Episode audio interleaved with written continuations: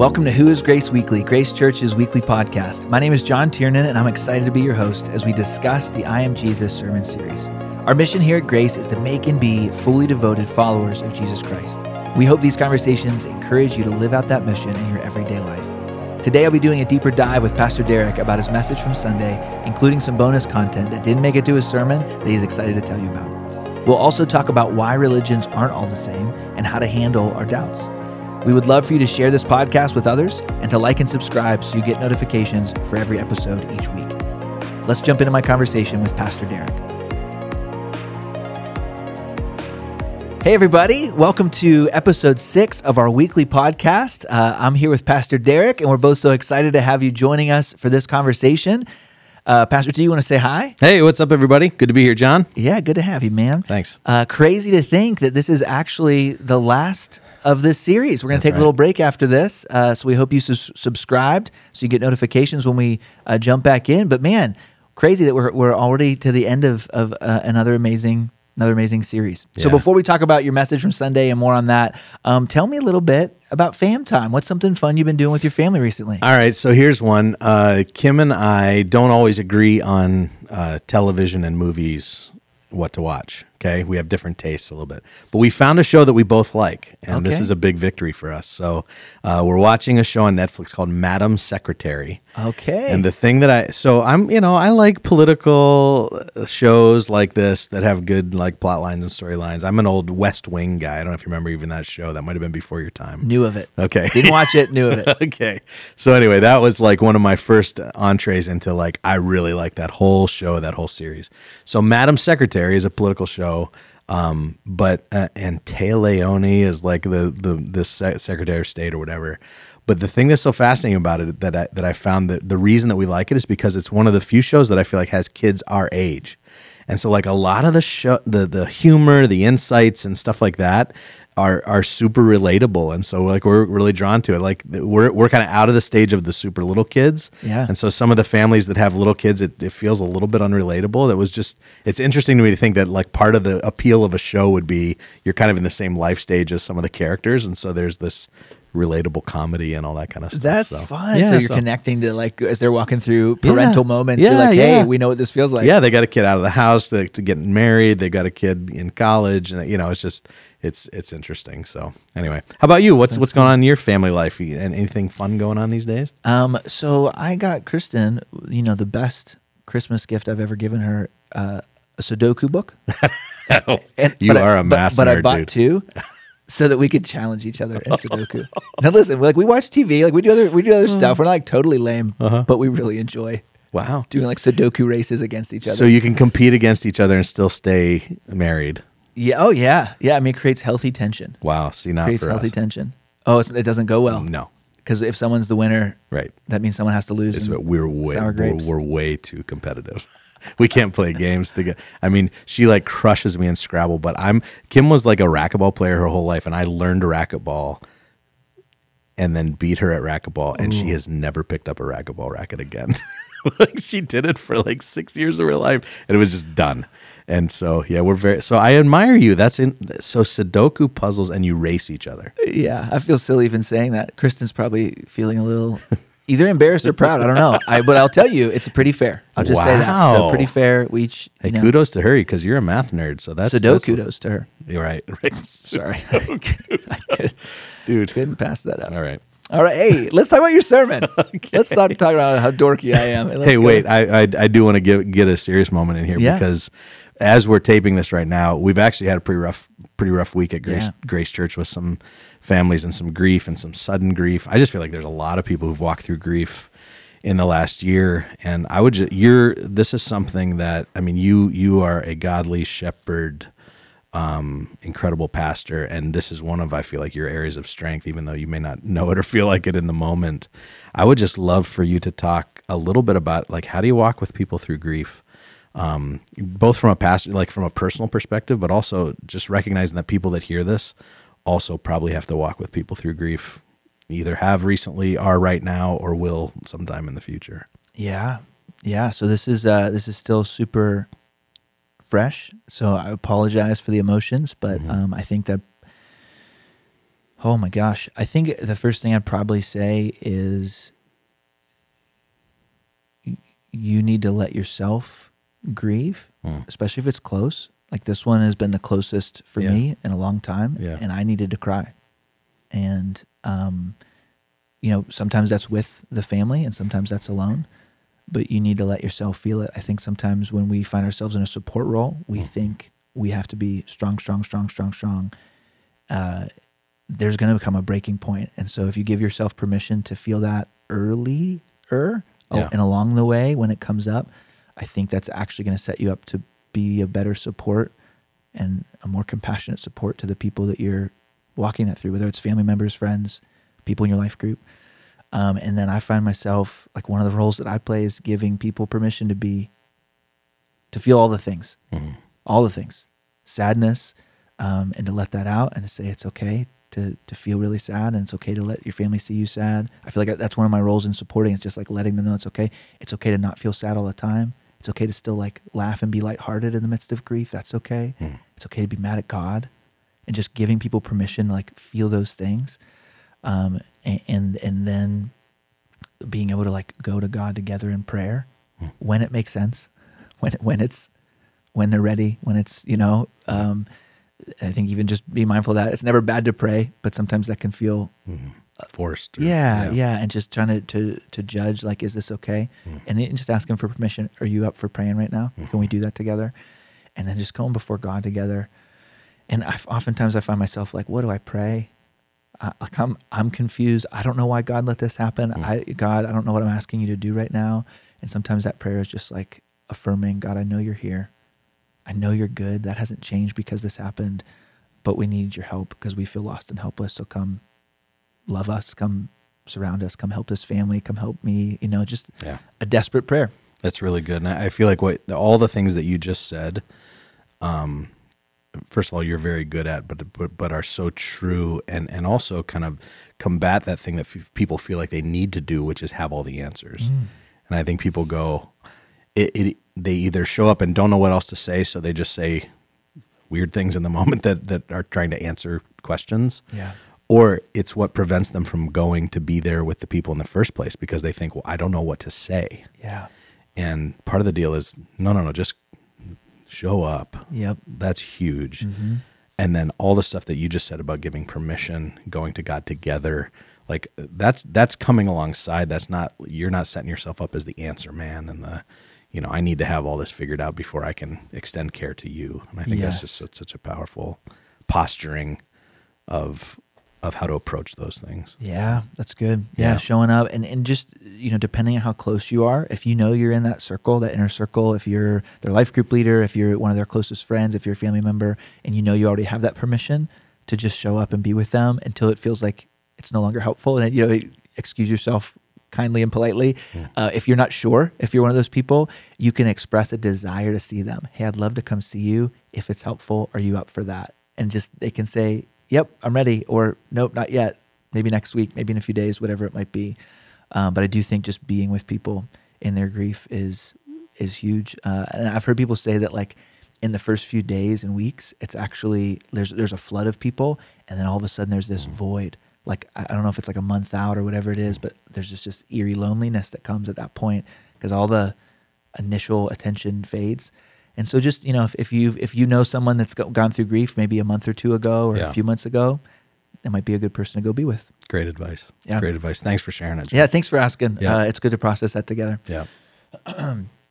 So your sermon, man, Jesus makes this statement: "I am the way, the truth, and the life," uh, and it is a powerful and yet troubling. I don't know if that's the right word. It's you. you you can't water that one down. You we try to we try and make it into other people try to make it into other things, but you can't get away from from that truth claim that he made.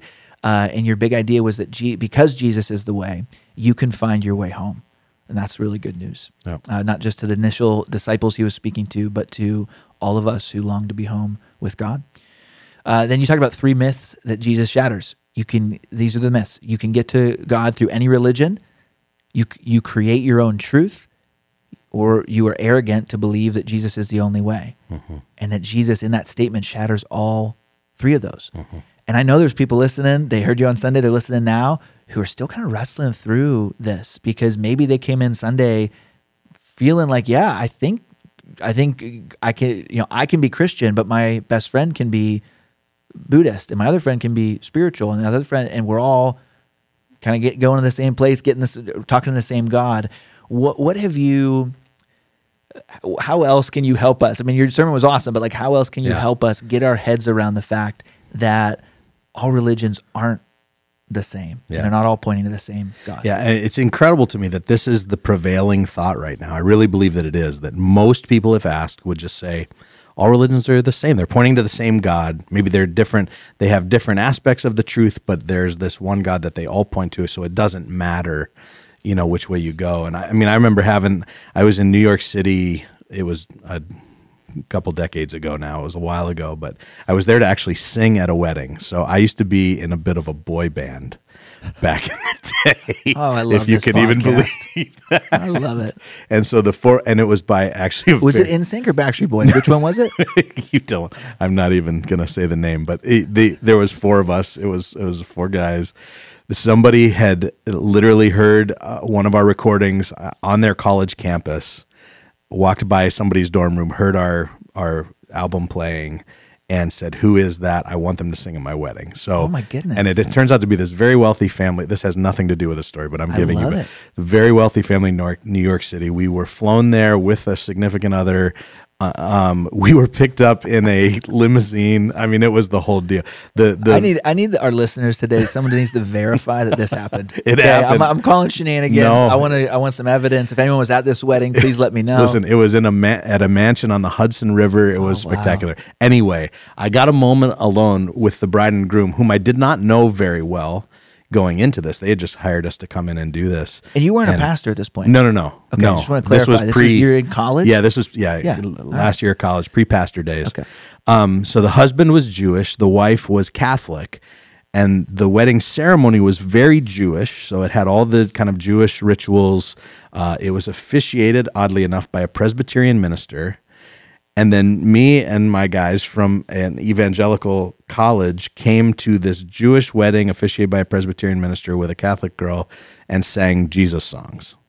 Wow. So it was just this weird, you know, conglomerate. And I remember getting a, a moment of downtime with the bride and groom alone and listening to their story a little bit. And eventually we started talking about spiritual things a little bit and their different paths and expressions of faith or whatever. And that neither of them was really practicing their religion much, but, um, you know, on a holiday, they might go to a synagogue one time and a Catholic church the next time or whatever. And I asked them a question that turned out to be whatever. I said, Do you ever wonder which one is right?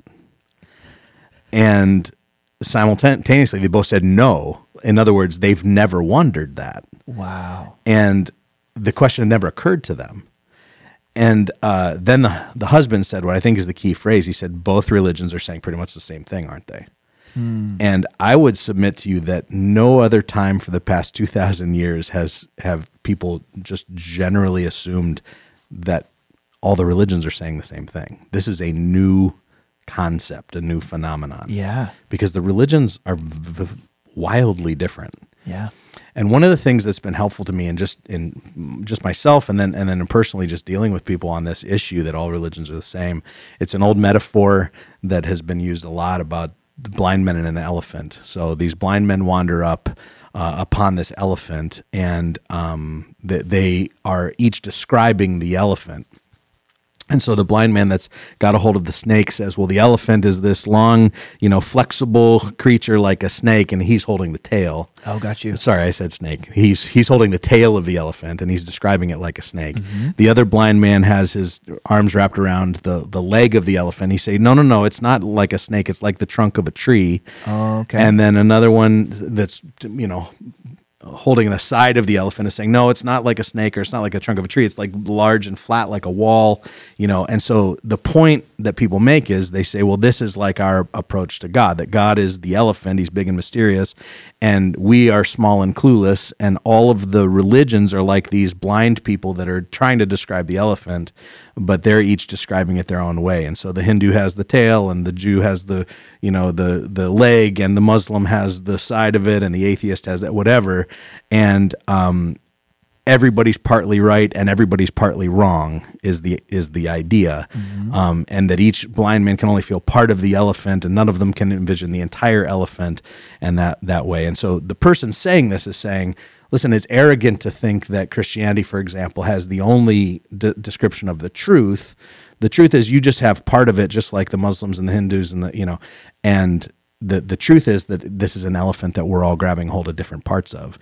And the problem with that, and here, here's the clarifying thing for me the problem with that, number one, is the person who's saying, no, there's an elephant, is actually claiming absolute truth. So they're, they're doing the mm. very thing they're cautioning everybody else Yeah. against, where, where they're saying, listen, no, Christianity, you can't claim absolute truth. You only have a piece of the puzzle.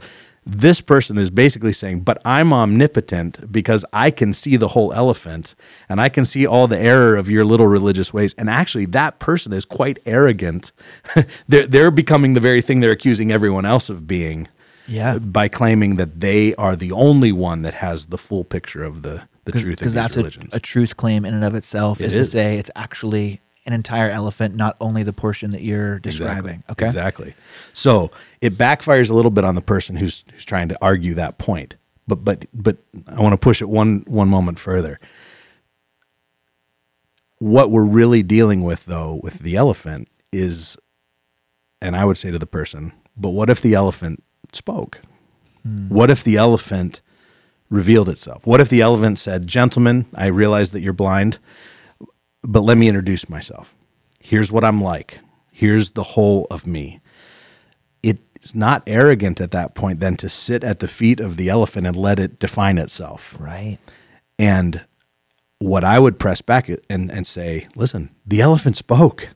God spoke. God revealed himself. We're not just groping at blindly at straws.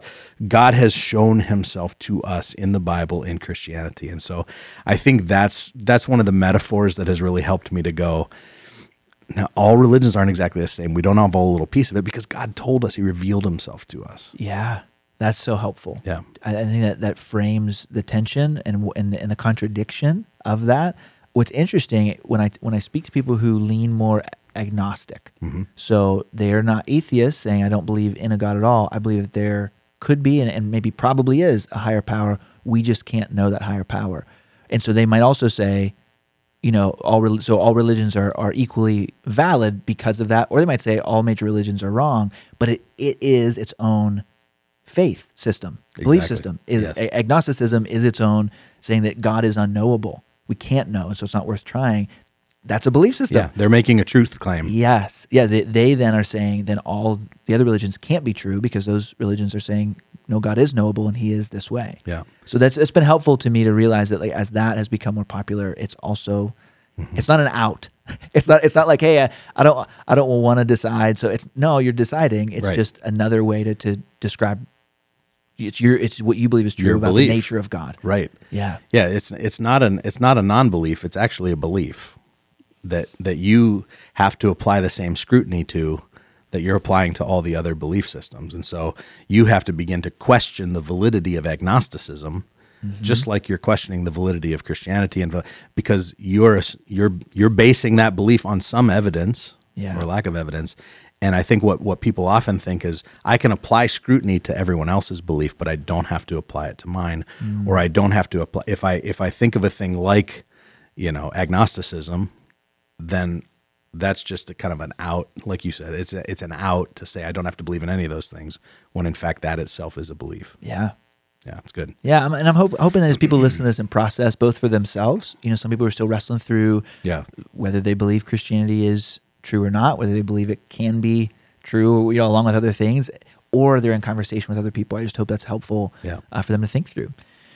Uh, you gave us a uh, pretty heavy next step, I'd say. Uh, define your posture towards Jesus right now. Is it fist clenched in defiance and anger? Is it arms crossed with doubt and being dismissive, or is it knees bowed in belief, humility, and at home with with with Christ? And and obviously encouraging us that if Jesus is the way, the truth, and the life, that we want to believe him. We want to we want to humbly come and find our way home through him. Um, but if I'm going to be real with my lead pastor, doubt's been part of my faith journey from the beginning. Yeah. uh, that's something that's in some ways feels like a, a plague or a curse that's just been part of the deal for me. Yeah. Um, what do you say to to the doubters? Is if Jesus is the truth, is there room for doubt? Um, and if yes, which I'm hoping you say, uh, how do we fight doubt? I'm thinking, you know, we've talked about the spiritual disciplines of solitude and fellowship uh, over the weeks here and how valuable those are. I feel like there's a spiritual discipline in f- learning to fight doubt. That's good. Um, so, so yeah, is there room for it? And what do you do to fight it? So I can relate. I'm a fellow skeptic. Uh, you know, uh, a lot of people know. You know, that's part of my story too. Is really wrestling through my. I was a philosophy major in college, and so you know, I I was given frameworks to kind of wrestle through. What do you believe? Why is it valid? That sort of thing. So I'm a fellow skeptic. I think there are compelling stories of doubt all through the Bible, and so yes, I do think that it it actually is is part of faith. It's not anti-faith. It's actually part of our faith Yeah. um, to be able to doubt well. And some of the greatest comforting to hear. Some of the greatest saints doubted. Abraham laughed at God when he promised that they were going to have a their hundred year old selves were going to have a baby. You know, Moses said, "Hey, you got the wrong guy." You know, he doubted that they could do it. I've read. Um, you know the books books from Billy Graham, Mother Teresa. I mean, even thinking more modern people who had tremendous doubts all through their through their walks with God. John the Baptist is one of I think the more interesting doubters in the Gospels in that you know John the Baptist who gave his life for Jesus was about to be beheaded sends word and goes are you the one or should we expect another like he was he threw it out there to Jesus And you think about that Right. after baptizing him and seeing the Holy Spirit The whole descend upon him and hearing God's voice from heaven, he's still saying, Are you really the guy? he had the best shot of any of us to believe it. And then Thomas you know Thomas is the most famous probably doubter in the Bible. And I think it's important to recognize that doubt is different than unbelief. Yes. those are two different things. And so uh, doubt just means being in two minds. And so it's like you haven't come down firmly on one side. You're in limbo. You're examining. You're thinking. You're weighing you know two uh, sides of an issue and uh, you know i think it's kind of the state of believing and disbelieving at the same time you know there's this thing and the, the father of the uh, epileptic boy in the gospels who just says you know i believe help my unbelief Yeah. i think is like the perfect cry of doubt captures what so many of us feel of like, yes, I believe. Help all those places where I don't. Yes. Um, and and I think that's that's just one of the ways that the scriptures is very helpful to us. yeah. Um, I like to think about it like this. I don't know if you remember the the P90X cra- fitness craze, but that was a big thing. I, I I know people still do it, but that whole thing was built on this idea of muscle confusion. So so the idea if you if you want your muscles to get stronger, they get stronger when they're appropriately stressed, and that's a good thing.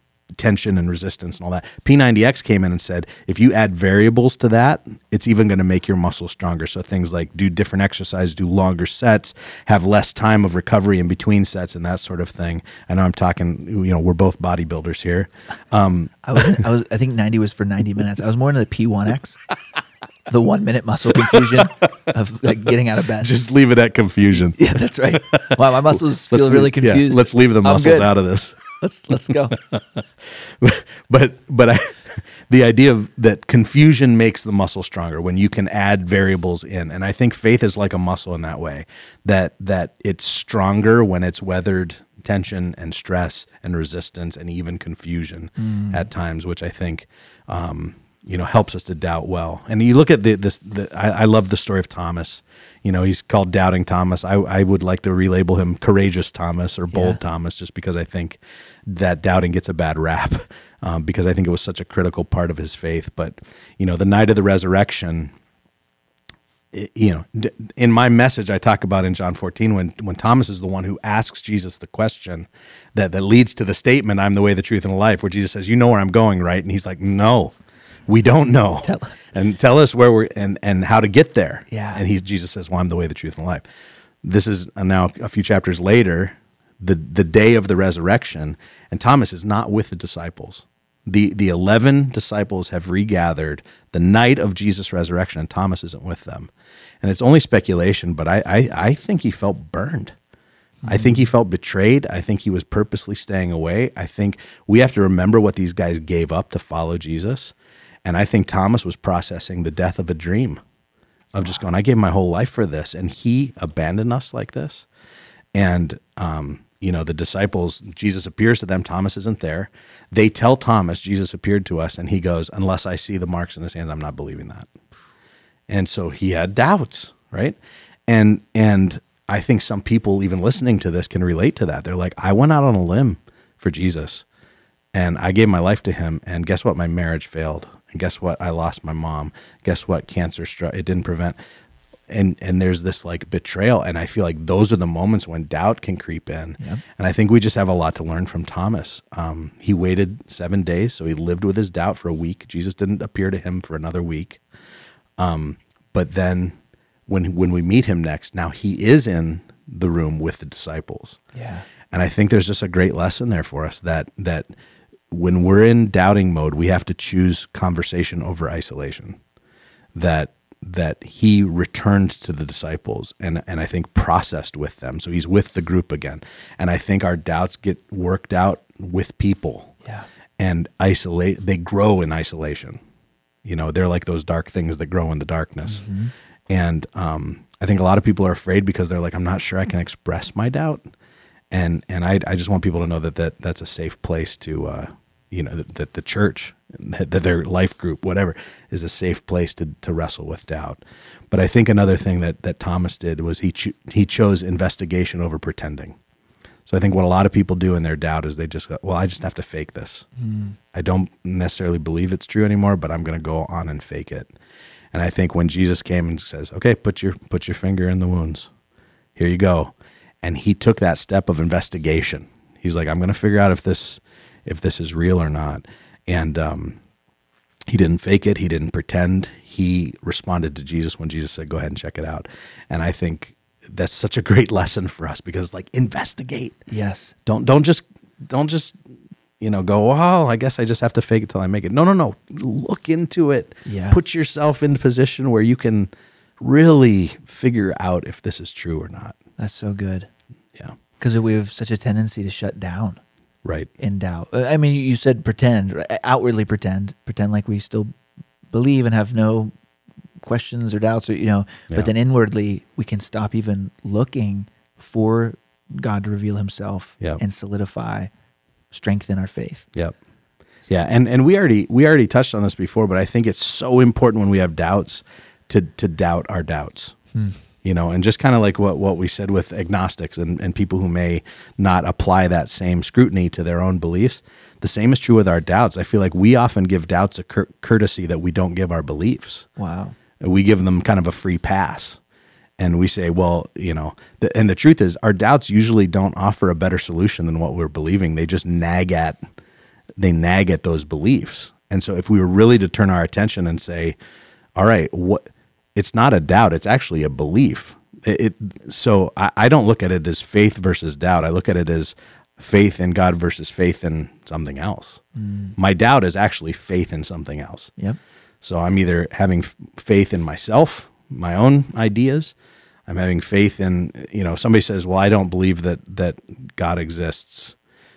Well, you have you you have faith in something else then, because we're all here. So how do we get here? What what are you putting your faith in in terms of the explanation for all of this? And so I think we have to turn that scrutiny um, on onto our own doubts Yeah. and and I love this, and we'll, and I know we we're moving toward the end here.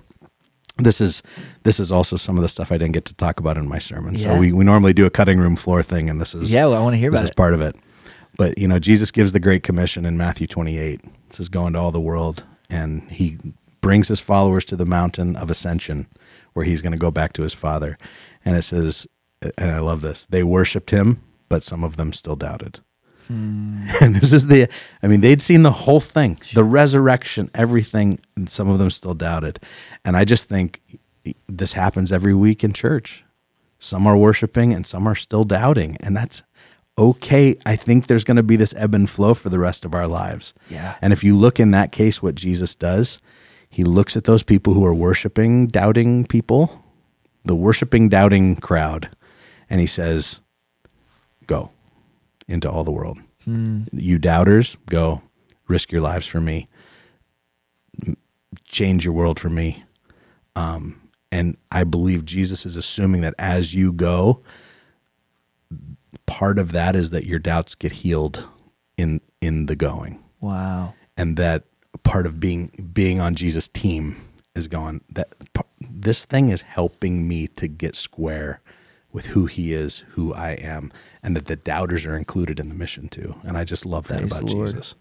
I love that too. Yeah. Uh, in one of John's letters, he says, "Have mercy on those who doubt." And I love that because because to me, what you're saying is Jesus has mercy on those who doubt, He does.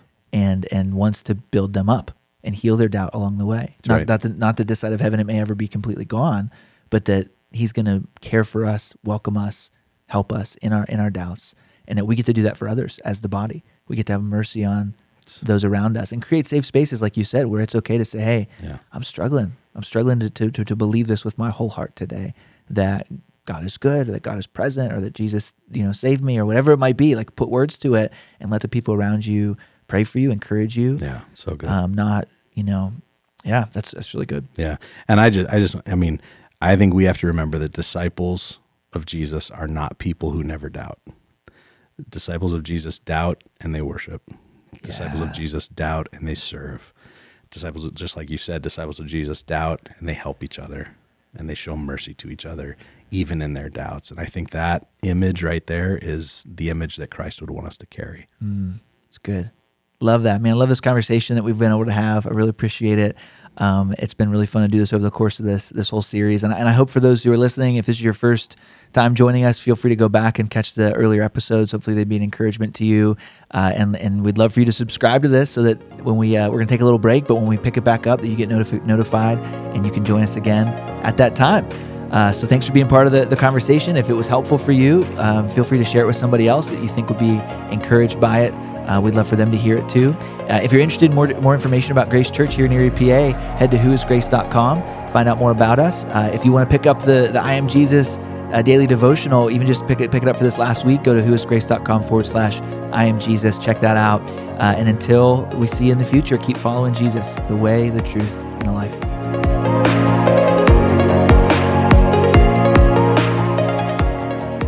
Great. We were a little over today.